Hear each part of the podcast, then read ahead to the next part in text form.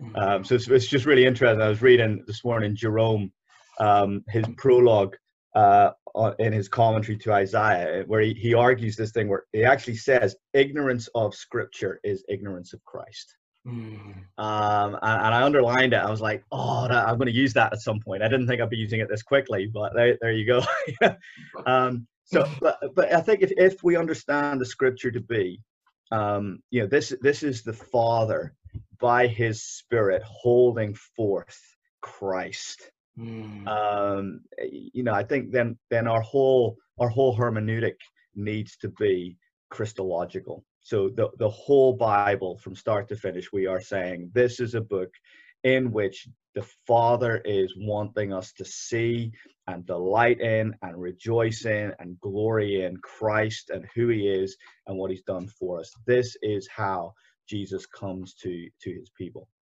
And so, in terms of cultivating a, a, really compelling vision of Jesus for, for me personally uh, and with my family it's about it's about our study of the scriptures and it's about our study of the scriptures to find to, to you know to, to to meet with to experience to to learn about Jesus to, to have our vision of Jesus constantly being challenged and stretched and developed and and strengthened and, and you know and then how does that then play out in terms of ministry? Well, it's, it's the same thing I want to do in my preaching. So my preaching, mm. the the, the uh, what what am I always trying to do in preaching? I'm trying to hold forth Christ mm. to God's people.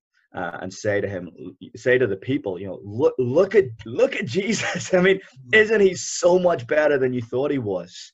Um, and and I think that that's a as a preacher, that's a really demanding thing to do.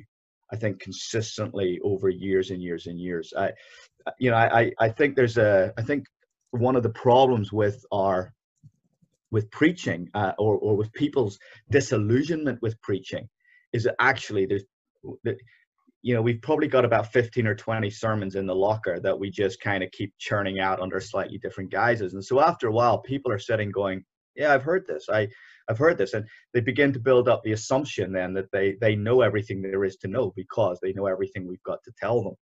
So we need to be stacking the locker in terms of just getting as much, um, Uh, you know, as many different perspectives on Christ and His glory and His work and His person as we possibly can, and just keeping showing people new things. You know you didn't notice did you? Isn't this amazing? Well why have we not seen this before? This is brilliant isn't it?